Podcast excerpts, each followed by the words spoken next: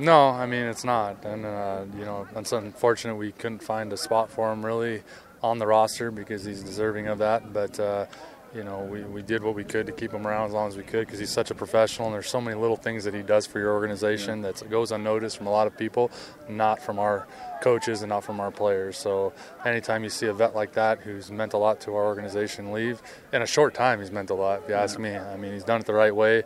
Uh, it's never easy, but I mean I wish Getty the best in anything he does, and um, when there's better opportunities out there for him, you know, you know you want to see him do something with it. So, um, but yeah, definitely not not an easy uh, thing to hear from him that he he's no longer could be here. Yeah, I mean, even when he went, went on the practice roster, I mean, it's strange to see a you know a, an accomplished veteran go on the practice roster, but he seemed to take it really well and, Yeah, I and mean, just be professional. Absolutely, and that's just the way our, our ratio went, the way you know things went on our roster with special teams. It was he he became the odd man out in some of those situations.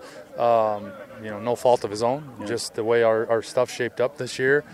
Um, you know, when we were able to keep him on practice roster, that was all that was offered, and you know he was accepting of that, which tells you about the man, uh, character he has, and he, his willingness to do whatever to stay here. Uh, you know, we all have such a great relationship with him, and you don't ever want that to end. Um, and again, I mean, we, no one was going to hesitate if we if we needed to call in his services again, and if he went in back in. So we just couldn't tell him when that was going to happen. I think that was the hardest part.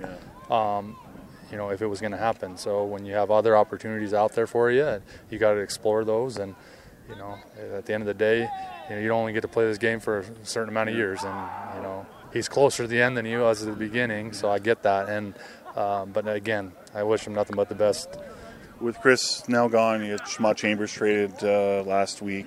It kind of elevates maybe a couple other receivers. I'm thinking Behar and maybe Nate You still got Corey Watson around, but is that kind of natural uh, ripple effect? Is that the other receivers that are left that are Canadian are going to maybe get more responsibility? Yeah, I mean Behar wasn't on the roster last week, so he'll most likely go up. And you know, we when we look at our ratio, we look at our the best uh, guys to put on our roster. You know, he's obviously one of those. He's he's available as well, so he plays that position. So it's natural uh, to do that. Um, he's done a tremendous job uh, doing what we asked of him and being ready and prepared. And now it's just the next next step.